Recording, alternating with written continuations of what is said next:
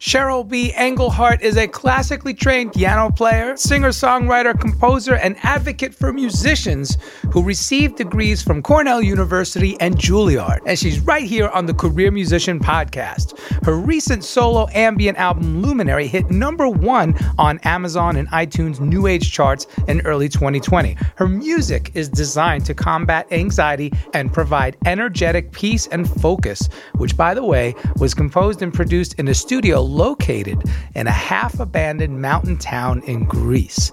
She's in the final phase of editing her Broadway musical Boiler Room Girls, and it was her successes as an independent musician that led to the creation of an online educational series called In the Key of Success, with the main focus on communication, email marketing, and branding. Right here on The Career Musician, please welcome and learn from Cheryl B. Engelhardt herself.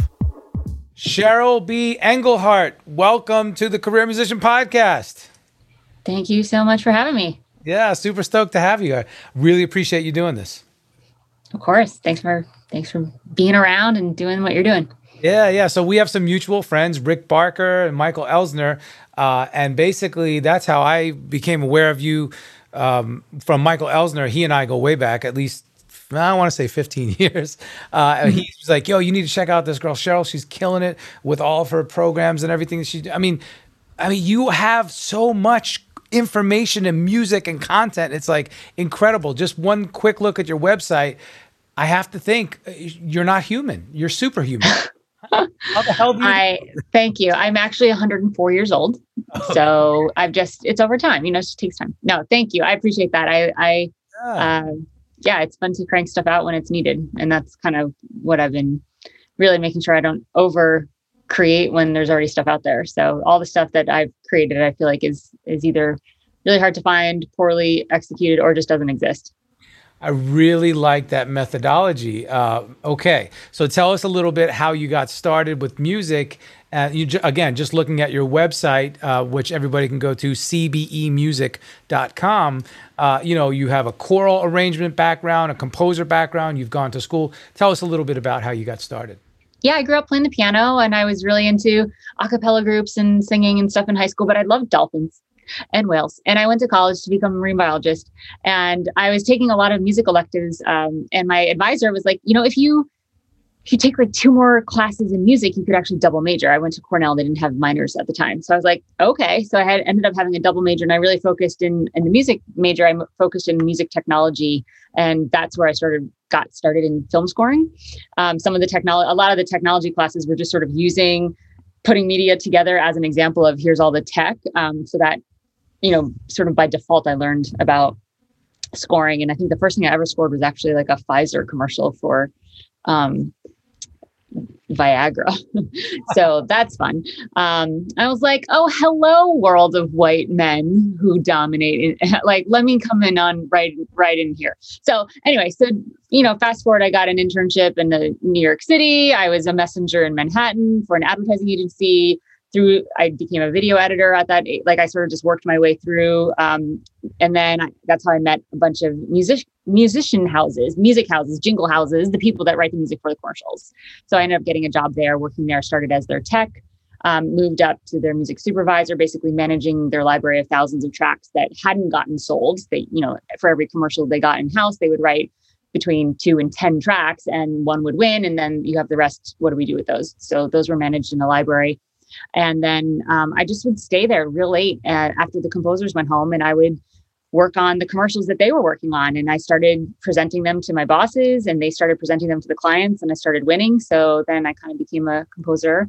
Um, all the while, you know, it was this beautiful studio. So I was like, well, I've got some songs. Maybe I should put a band together. I'll do some gigs at the bitter end, you know, hang out in New York City and really liked gigging. So I started writing records and producing them. I did a couple there. I did a couple at different studios in the city, and I started touring on the weekends and in any like two week period I could get off. And so I ended up leaving the job to go do the full time indie singer songwriter, touring all over the world, licensing, you know, all that stuff. Did four sort of piano chick pop records, a la Sara Bareilles, Alanis Morissette, you know.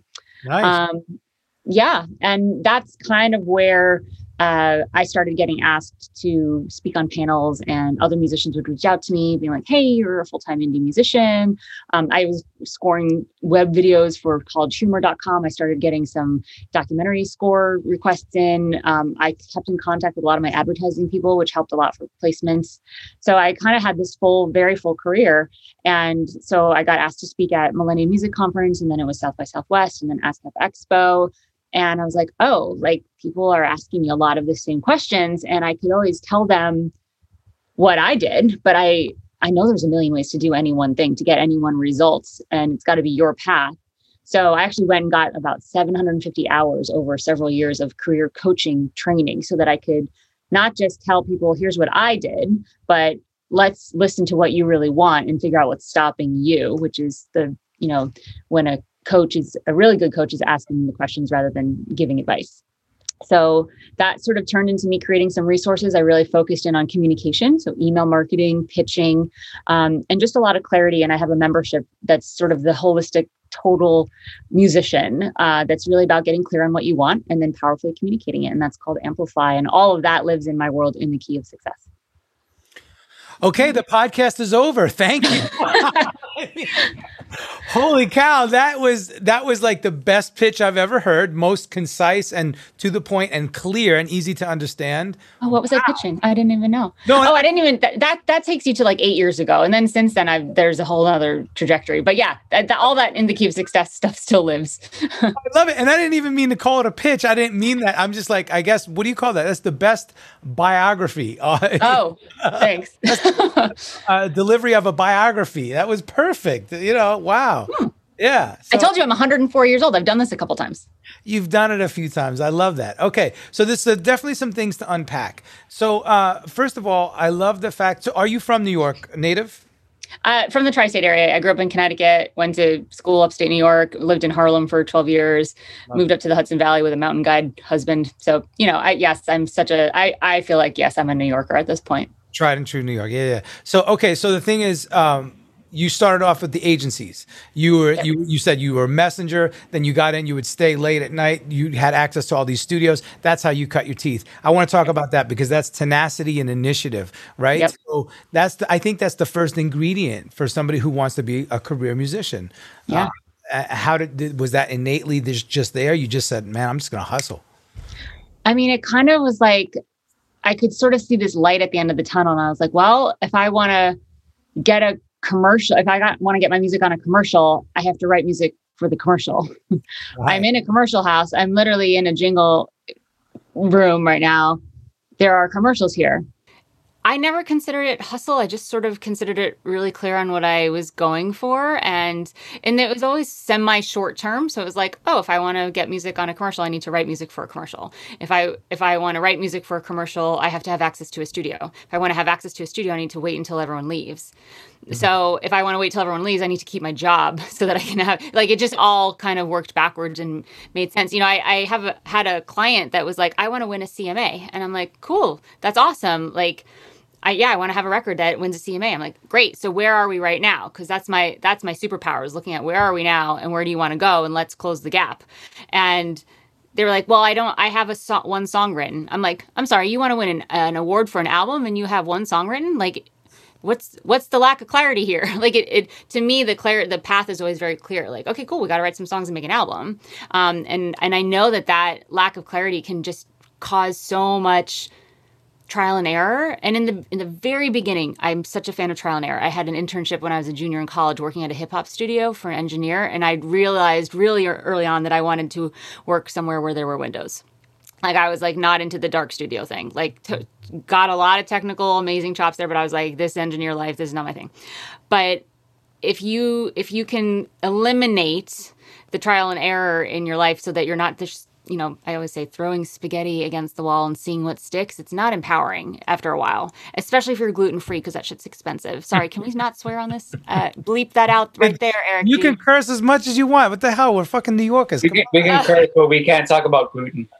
Oh, we can't talk about gluten. God, I did not read the rules ahead of time. I that, yeah, that's off limits. We'll get canceled. Uh, okay, cool. Sorry, but you know what I mean. So course, the that intention of just just seeing like, and it doesn't need to be this huge life like, you know, 10 year plan. It can literally be like, oh, it'd be cool if I got my music on a commercial, or at least, you know, in, in the, that world that I was in, that was like the, the immediate, that would be a cool result. Cool. Let's work backwards. Mm-hmm.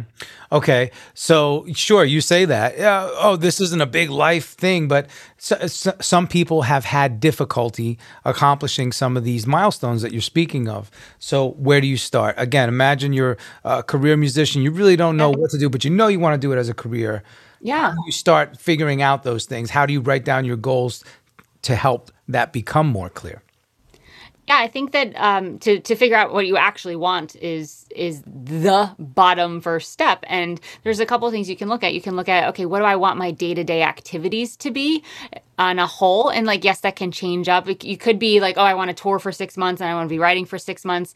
Um, you know, but like create your your day and what does that look like and where is it and like really get clear on the vision of the lifestyle for one and I know that's really big. You could get that lifestyle in uh, any number of ways, right? You, I mean, one of the things that I, I tell my clients is like, you, okay, cool. If it's about the money, then go get a job in a bank. Like, why, why music, right? Mm-hmm. So it's not just about creating that lifestyle financially um, or creatively or whatever, but it's also like, who are you doing the things with? What are the things?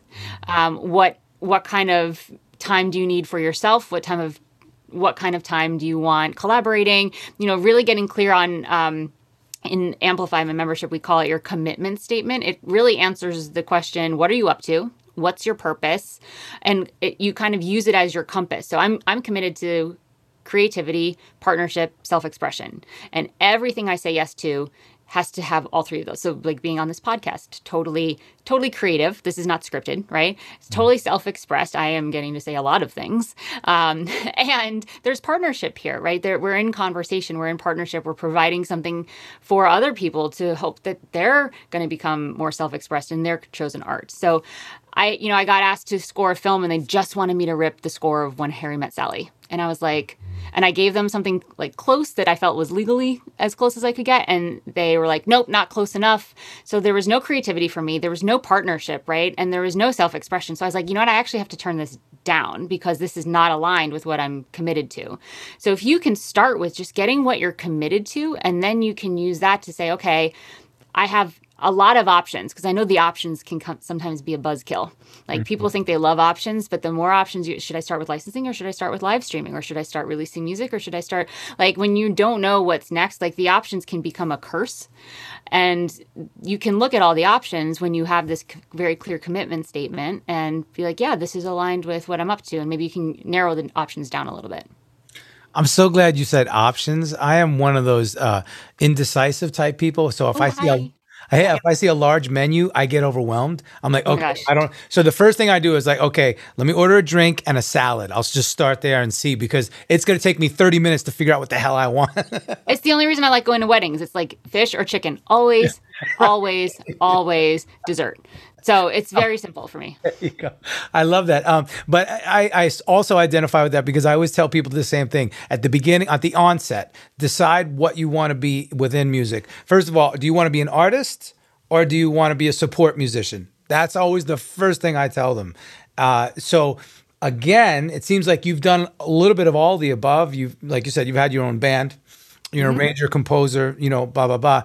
But now also you've gotten into this other uh, lifestyle that you mentioned about like coaching and whatnot. I want to remind everybody that didn't happen immediately. You told us a little bit about your story, and it happens in stages.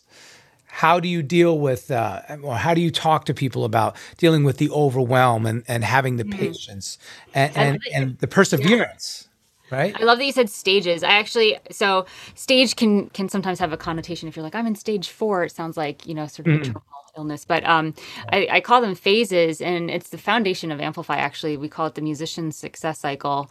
And it's five five phases that you go through. No matter where you are in your music career you're constantly going through one of the five. And maybe you're going around the cycle for the very first time or maybe it's your 15th time around the cycle. But at any given moment in your music career, you are either in phase one, which is learning and determining. So when I was getting all, asked all those questions, I was like, I'm going to get training as a career coach. I was in phase one, learning.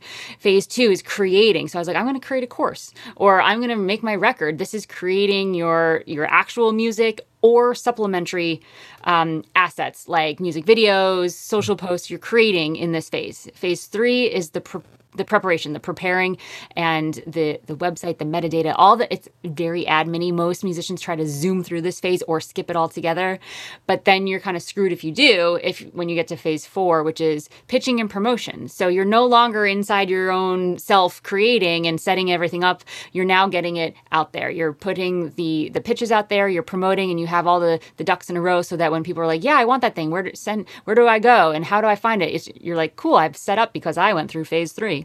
And then phase five, after pitching promoting, is monetizing and maintaining. So you might be doing a task or two from the other phases at any given point, but really when you zoom out as an artist, your energy is in this monetizing or creating whatever phase you're in. The monetizing is like if you're a composer, your reel is all set up already, you, you started to get some gigs, you're doing the gigs, you're performing live. If you're a musician that performs live, you're like doing the stuff, you're licensing, all that stuff. And then at some point, you're going to get bored there and you're going to be like, I need to learn a little bit more. Maybe I want to take a course in email marketing and step that up. And now you're ready to go back around the cycle and just you keep leveling up, building on what you did the cycle before.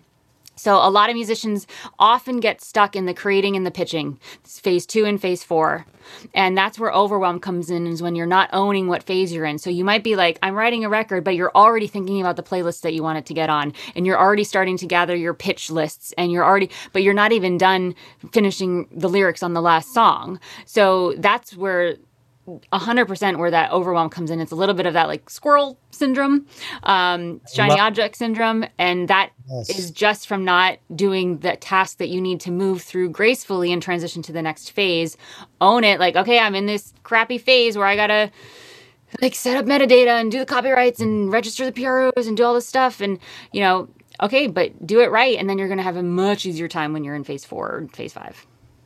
I love it. You break it down so wonderfully. Love the the squirrel syndrome, the the shiny object syndrome thing you're talking about.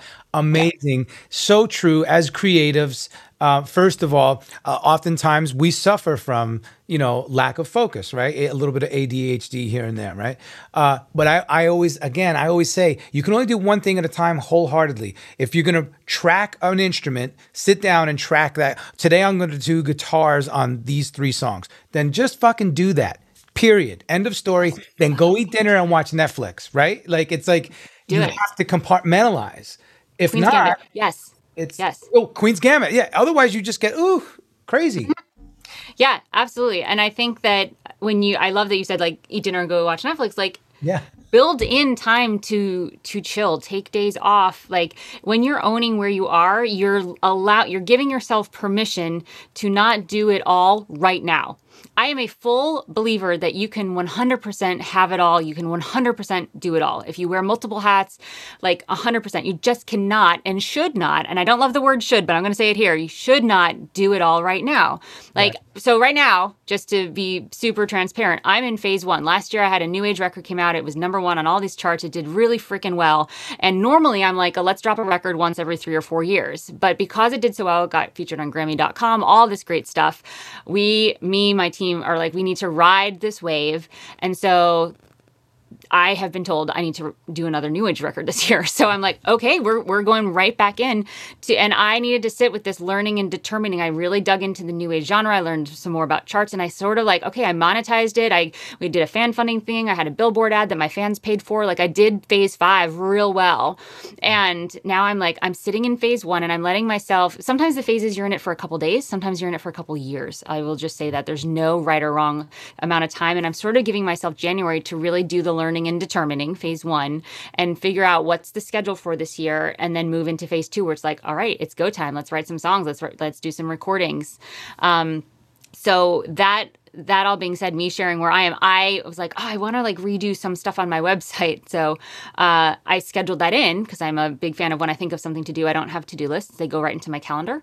Um, and i yeah oh that by the way that's like the most high level mastery of calendar stuff you can do. When you do that, you become a master of time. It's very magical. Um, and also to do lists. I used to be so such a fan of crossing things off and checking boxes and all the things. It it's it that's just a mask for it's still a dark cloud that's hanging over you and it doesn't exist anywhere in time and space and it's up to you versus you can have a partnership with your calendar. But that's all. That all being said, last week I was like, all right, I'm going to redo my website. I'm going to like tweak it and you know like change it up a little bit and update it for this year. And i was like that's a phase three thing. I know that i'm transitioning right now from phase one to phase two. Like shame on me cheryl. So i scheduled that website thing. I just went mm, april 4th so i blocked out six hours on april 4th i don't know what's happening april 4th i just randomly picked a day in the future. And now i know i don't have to stress about it.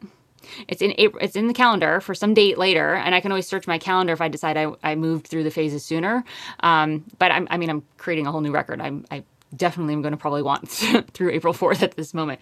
So that that was how I was responsible for owning where I am despite the shiny object. Oh, this needs to get done. It doesn't need to get done right now. Most likely the thing that you think is super urgent unless someone else is depending on you or you set you have integrity you have you know you said you were going to do something by a certain time you get to say how your projects go and when they happen I love that. You get to say how your projects go and when they're going to happen. So I always say it's not enough to have a to do list, but you have to have a corresponding timeline. That yeah. that's been my incarnation of what you're talking about.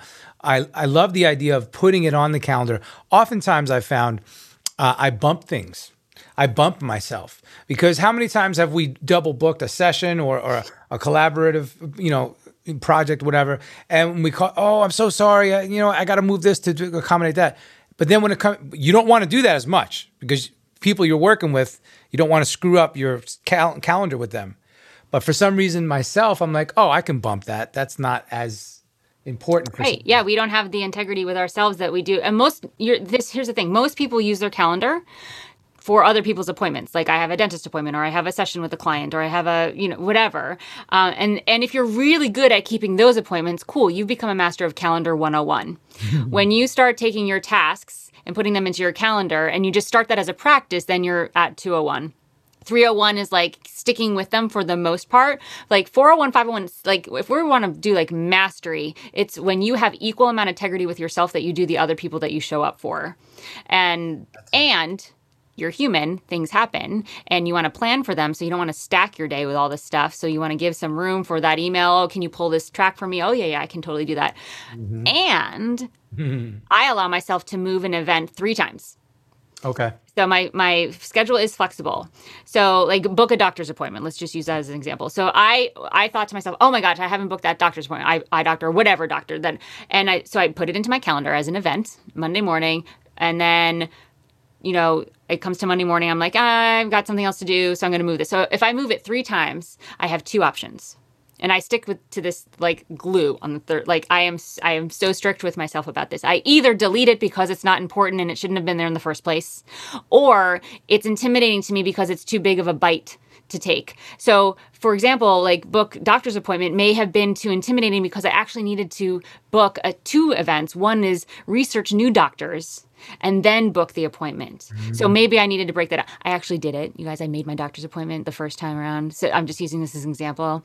But that being said, you you you have a little bit of wiggle room, but I would always cap it at moving it three times and then really examine why do I keep moving this? What am I afraid of? How what do I need to handle to either get this thing done if it needs to get done and like no more excuses like stop bullshitting yourself mm-hmm. or just get rid of it. Freaking love it. I was going to ask about a day in the life and self management, and basically you just covered both of those topics. Uh, so it's perfect. It's, it's, it's wonderful. All right, uh, tell us about your stint in the indie artist world. Especially, uh, I love the fact that you have the album that's charting. Congratulations, amazing! I've listened to it, love it. I already told you that. Thank you. absolutely talk about the indie artist aspect where you went on tour and you started booking yeah. because that's another thing that people are like well how do i do it? Where do i start? Obviously we're in covid but yeah. we're going to come back to life eventually. Let's talk yeah. about I mean, you can do this online too with live streams, hitting up different Facebook pages, different brands, venues, and all that stuff. So a lot of this stuff will apply for sure. But for touring, I always got started with what I called an anchor gig. So an anchor gig to me is I know no one in the Midwest. A friend of mine that I went to college with was like, "Hey, I live in Columbus, Ohio, and I have like 40 people that that I work with, and we always go to this live music venue on Friday nights. You should get a show there." And I'm like, "If you book me a show, I will come."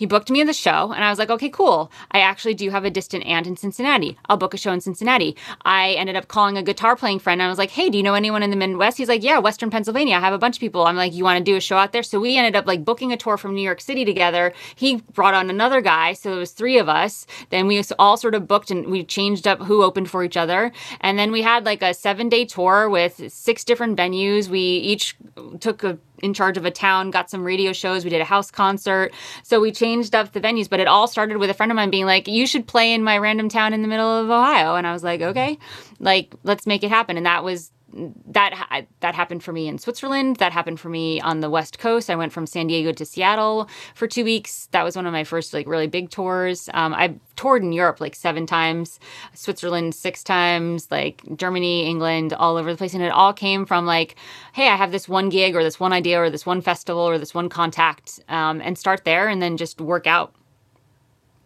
Were you able to make those tours lucrative? I never lost money on a tour. Like I am baffled by, and I and like most of them I did with paying three guys. Um, granted, they were like brothers to me, and their their rates were awesome, and they were all willing to like. Sh- share a really shitty motel room with like four of us in a room um, and two beds often that you know if we were lucky so i mean we also got gigs where i i played ski resorts and golf courses we played at pebble beach and we stayed in michael jordan's suite because they ran out of rooms we were like oh my god like i mean we've we got hooked up but i i think for the most part i always at the minimum would make sure i was doing gigs that would pay so i could break even um that was that was always my goal. There were definitely tours that I made money on. Like I did a lot of solo ski resort sort of stuff around the Northeast, and then I did a whole Colorado tour, and those always made money because it was just me. Um, I know paying bandmates can can definitely be the biggest thing. I often would recruit fans. I I did a thing this was actually one of the first things I did with a fan list, and my fan list was maybe like 500 people at the time. It was like, which is not small, but it was people that had just seen yeah. me from performing live, and I reached out to them, and and I think this was like this is a very long time ago. I'm not even going to say. Uh, it was like 85 years ago. And I said to them, I was like, hey, does anyone have unused miles? Because I got invited to a festival in Europe and they want me to bring the band and I can't pay for, I was living in Harlem for $400 a month. I couldn't pay like $4,000 tickets um, on my messenger salary. Right. So I ended up um, getting three out of four of those tickets paid for by people sending me their like work miles they weren't going to use and I had to pay like transfer fees, so I think I probably ended up paying about three hundred dollars in fees, but I wasn't paying full for full tickets. And I was like, oh, there's something here with my email list, and that was my first indication that I was onto something, and I was I was communicating in a way that really connected with my fans, and that led me, you know, ten years later, then I'm going and getting certified as a digital marketer with in, in email and then creating a course for it uh, for musicians on it but it it was a cool like oh okay if i have this kind of support and and and what people got was like we made little video vlogs on our phones like our literally our flip phones when we were over there and they got to sort of see the inside like they were on tour with the band in Europe and during festival season like you know I really got that there was a, a value exchange there for being part of the experience. Hey, this is Cheryl B. Engelhardt and I am a career musician. Being a career musician is more than just gigs and sessions. Are you a career musician? Find out on the Career Musician Podcast, streaming everywhere. Be sure to like, follow, share, and comment on Instagram and Facebook.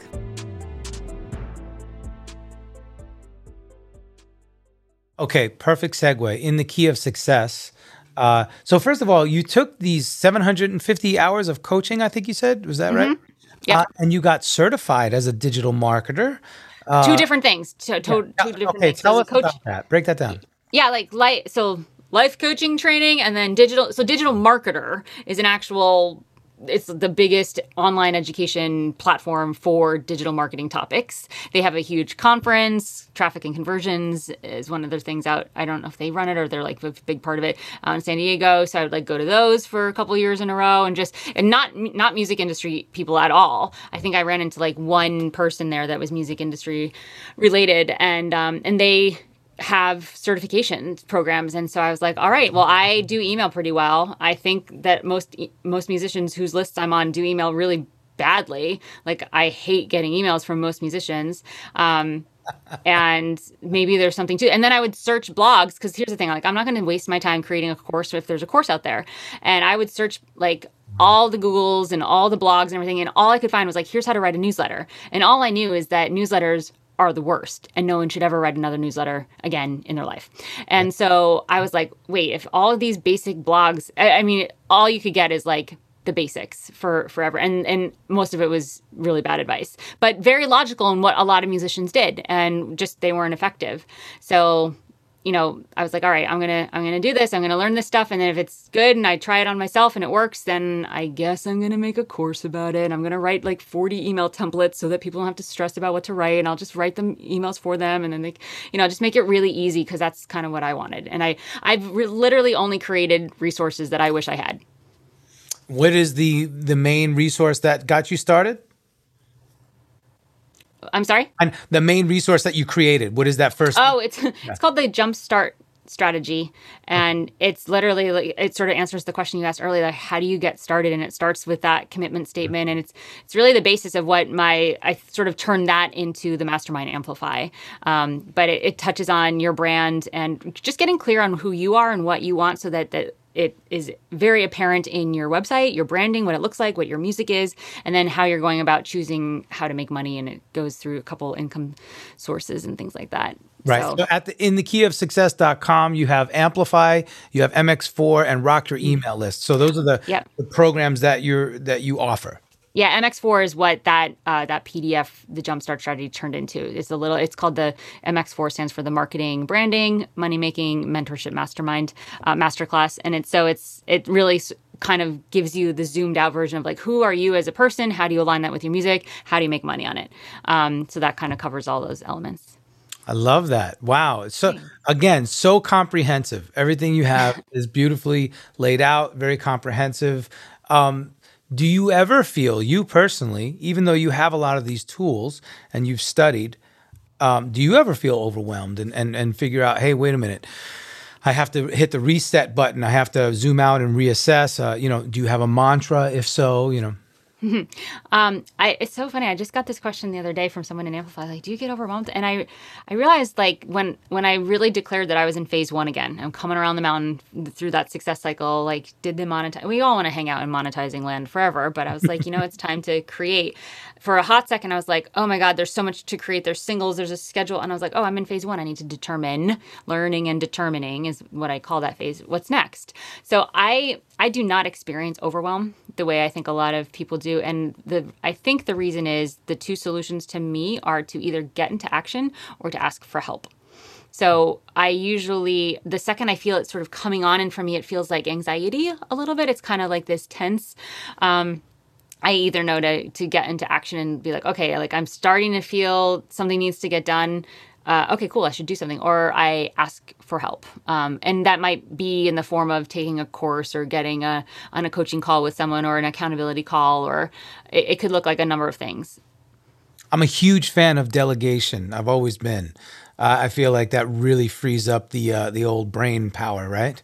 Yep, yeah, me too, That falls under the, the asking for help category. totally. Um, so again, and I also I'm a huge fan of using the resources that are available to you. I love how you said when you d- went on tour, you know, sit down with a pad and paper, write down all the people you know, and figure out what parts of the country or world they live in. Right, start there. Plant your seeds there. This is brilliant. You, you remember you remember Earl Nightingale, uh, like the godfather of, of motivational speaking. He's since passed. One of the things he said: if you're stuck, sit down every morning with a pad and something to write with, and write down 50 ideas of what you can do to jumpstart. You know, now obviously, if you sit down and write 50 ideas a day, you know, his point was even if you get to number three, you're going to write it down and a light bulb's going to go off. And you're like oh i i didn't think of that until just now right? So i love that. It's, it's on point. It's perfectly on point. Okay uh, again you're you're giving us so much great information. I'm trying to unpack all the little morsels here. Let's talk about how you define success. Because your, your course in the key of success.com with these courses you're offering again, you have such a such such a comprehensive handle on everything you're delivering. How do you define success? Um, I think for me, it's it's like at any given moment, can I say that I am experiencing what I'm committed to? So, am I experiencing partnership, creativity, self expression? Um, and you know, th- that can just be like a check in. So that's sort of like the zoomed out version. Um, for a while, I had success that like all my bills came from mu- music. So, or all my bills could be paid from music. So, I mean, I just defined it different ways, but I do very much believe in um, a very specific definition of success so that you know when you hit it. Mm-hmm. In Amplify, we call this the champagne win. So a lot of people say, "Well, I just want to grow my following this year." I'm like, "Okay, cool. If you have two new people on your fan list, are we breaking out champagne for you?" And ma- and maybe we are. Maybe that is the goal, but probably not. Right? Like probably not. So when people say I want more, I think more is definitely and technically a four-letter word. Like that should be gone goodbye from your vocabulary. And I think it's because like we hear that a lot because we are afraid of saying something specific in case we don't get it. But here's the thing. It's just data. So if you make a goal of I want a thousand new Spotify followers by March 1st and you get 500, like we have data. We're like, okay, we now know what it took to get to 500. We know what we did that worked. We know what maybe we need to brainstorm a little bit more on something else, or maybe we just overshot that goal and now we have more information to inform us the next time we create a goal. So mm-hmm. when you look at any results as data, it takes the emotion out and it takes the I disappointed myself or I failed or all of that stuff. It just removes it. So then you're much more likely to create another specific, measurable goal or champagne win or whatever you want to call it so that um, you can keep moving forward. I love that. Hey, you, side tangent. Let's talk about why is everybody so hype on building Spotify? We all know it's not monetizable. I don't know. Are they? I mean, crazy? it's numbers. It's it's a listening. You know, it might be that that if you're on Spotify, that if you, we sort of had that we are not our own our best true fan. You know, if you're like, oh, I hate that color, but yeah, like all my fans love it. So it's like we're not our best avatar. So sometimes people like I know people that are like, well, I hate Instagram, but all my fans are on it, but I just hate the interface. I never use it. I'm like, yeah, but you are not trying to cater to you. You are trying to cater to your fans. So I don't know if there's a little bit of like, well, I use Spotify, so therefore I want to be on it and see my name being big. I don't know if it's an ego thing. Um you you can monetize it. It's just an it's a quantity Quantity. game. It's a long game. Um, Yeah, so yeah. you got to play the quantity game there, uh, which means putting out a lot of stuff, pitching a lot of stuff. I'm a big fan of Submit Hub to do pitches direct to playlisters for cheap. But you can get a lot of placements on maybe smaller playlists. But again, if you're playing the numbers game, then cool, that's the game you want to go win. Yeah, I love Submit Hub. Uh, have you found it to be, um, you know, successful with your? Yeah, I had a high success rate for my New Age album, but I do know that New Age is a smaller genre, and so the success rates are definitely lower depending on on your genre, and can be higher also depending on your genre. So, um, yeah, it's really good again data because uh, you when you submit, you can submit to get feedback. And I interviewed the uh, the CEO of Submit Hub on my podcast, and they uh, he said that you always want to make sure that you check the get feedback. Um, you just have a higher rate of uh, getting accepted if you do. So you always know whether or not you missed the mark in pitching a p- specific playlist. So you can look at, okay, what are those playlists keywords and things like that? Okay, cool. Maybe I need to adjust what my keywords are. So you can just use that as more information for future pitches, which, I, you know, if you haven't figured out, I'm big dork and data is, data is king and queen. Okay, okay. Uh, we got to pump the brakes here because I don't want to gloss over any of these great morsels. First of all, you're the data queen. You, that, that- that's your your your title or whatever you. guess. Yeah. That's, that's, well, you self-admittedly call yourself that. So Talk, sexy. I love talk. Mm. about that and why. I have two other things I'm going to hold on to. First, data queen. Someone else called someone else called me the email queen. I'm like, okay, cool. None of these queens are sexy, but I will bring the sexy to the data and to the email. I will tell you that. so tell us why is that? So you you are willing to sit down and painstakingly comb through the data to find out what the hell is working and what isn't. Is that is that the, the long and short of it? That is the long and the short of it. Okay. Do you have a process you'd like to adhere to? Um, Tools that you might engage? I mean, it depends on what kind of data I'm looking at. Your Where, eyes and your brain, right? I mean, the the the rule for movement is to do more of what works and less of what does not. Say that So again. if you're spinning your wheels, expecting something, to, if you're doing the same thing over and over again, expecting something to change, that's Einstein's definition of insanity. So Stop it, crazy, crazy, crazy, crazy people. So you got to put a wedge in that cycle. The wedge being something like looking at data differently, like getting a coach, like joining a membership, like taking a class, like put a wedge in the cycle, get some new something in your brain, whether you provide it yourself by looking at data from a new you know different context or you bring in someone else to be that wedge for you. But um, if you're spinning your wheels and i know that feeling i definitely like went through a couple years of spinning wheels and releasing records and having literally literally nothing happen except some dumb stupid no one reads blogger wrote about it. Woohoo who cares? Um, then it's time to do something different and and usually that means getting out of your head and getting out of your space and letting someone else in I love it. Okay.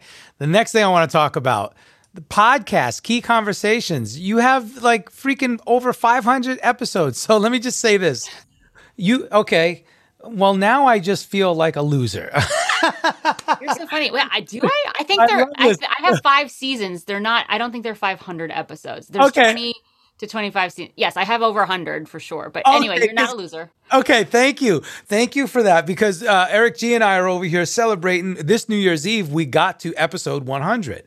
And for episode 100, uh, Eric G and my wife Lola, whom you met, uh, interviewed me. So that was fun. So we're thinking, yeah, we're doing something good with 100. And I'm over here on your podcast. And I'm saying, wait, it says 521. I'm like, 521 episodes. So I love that you have seasons. We have seasons too. Yeah, that's episode. Don't, don't do that to yourself, Nomad. He'll do that. He'll get into it. He'll he'll he'll, Do it all the time. look for ways to diminish his own celebrations and success. Absolutely. Absolutely. Really funny. And so that's when I come in and tell him, snap out of it. You're doing well. You're doing great. this is perfect. This I am a transparent individual. I love. I'm a New Yorker as well. I was born and raised in Long Island, so I have a very strong accent when I want Yes, to. you do. It comes. I, I know. Uh, so the th- you have no accent. So congratulations. I know. Yeah, you've worked on. uh, but uh, the thing is, I'm all about truth, right? And and that East Coast thing, it is. It's like tell it as it is. So I don't mind being vulnerable. So yes, and I think by my vulnerability, people can identify with that and learn from it. So I think you're expressing the same thing with your your coaching concepts and a lot of your courses. I love that. Give us the rundown. This all started with the podcast. Give us the rundown of your podcast real quick. Yeah, Key Conversations started with MX4. That program, the marketing branding one, I used to run live and I would only have between five and 10 people on it. And what I would do is I would, it was a six week course. I ran it live 14 times before I finally recorded it. So to make sure that it was really fine, frickin' tuned, and it is, by the way.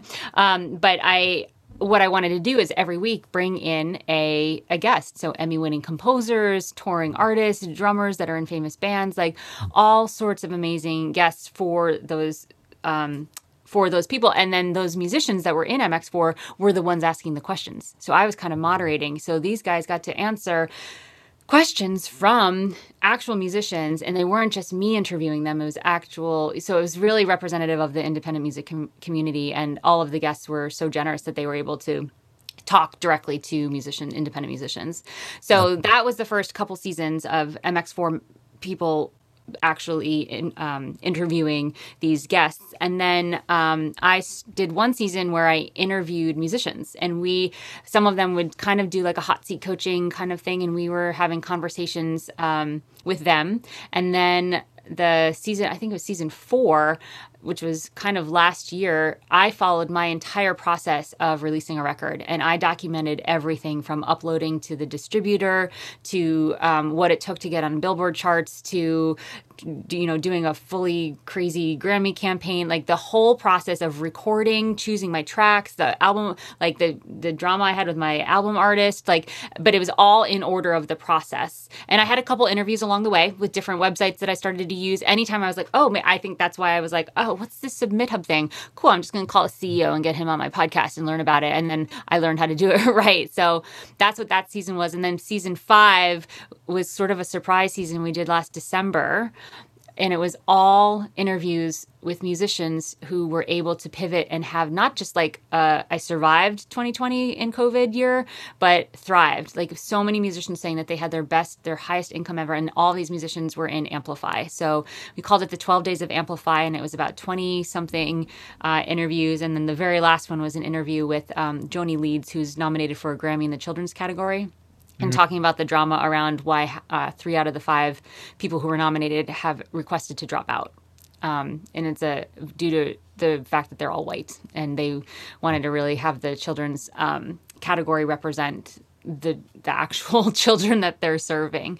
So we, she and I had a really really um, big conversation about why she decided to stay on the ballot. The, you know the work she's doing with women on her record, and so that was sort of a bonus uh, of season five. I, I love it. Beautiful. I'm noticing, I, I just checked this out again, the 12 days of Amplify wins. So keyconversations.buzzsprout.com is where you can find the, the podcast. But of course, if you go to your one, uh, Yeah, in the one Success. URL, you can find, every, Yeah, find everything. Yeah. You can even just go to my musician site, CB CB, Music, which is e- easy to remember because that will send you to in the key. It says musician resources, so that's very obvious. It will send you everywhere you would want to go. Everything connects to everything. Absolutely.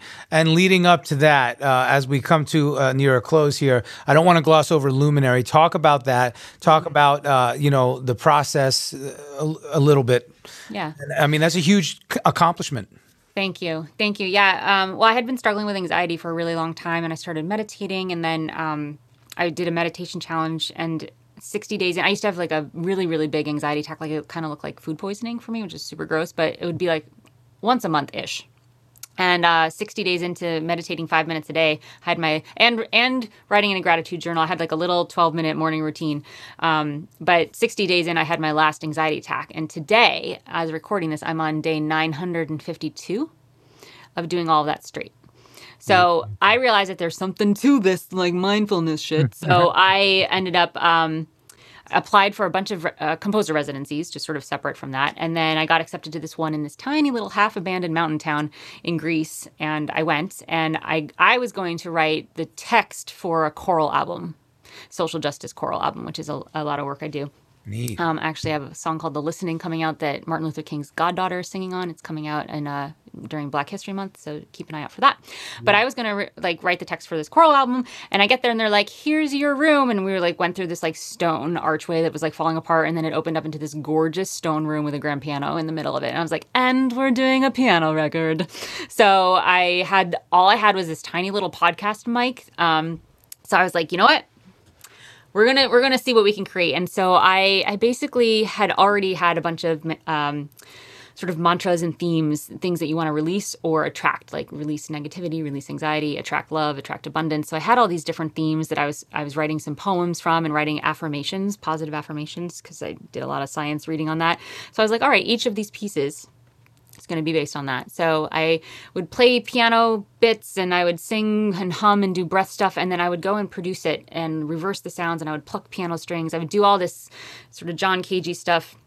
And I was really mindful of the tempos because I didn't want people to fall asleep during this. I wanted this to meet you where you were as a listener. So for me, when I was anxious and I would go try to listen to meditation music, it would be like, um, you know, like I would either fall asleep and not deal with the problem, or I would it was so background music that my thoughts would just stay anxious. So I was like, all right, let's create something that sort of pierces the listening. So a bell, a reverse sound that's kind of like a little weird and and never never slow enough tempo wise that it would be below your resting heart rate so that I didn't need to put a don't listen to this while driving or operating heavy machinery. I didn't want to put that. Like I actually have people told me that they honk less when they listen to Luminary in the car.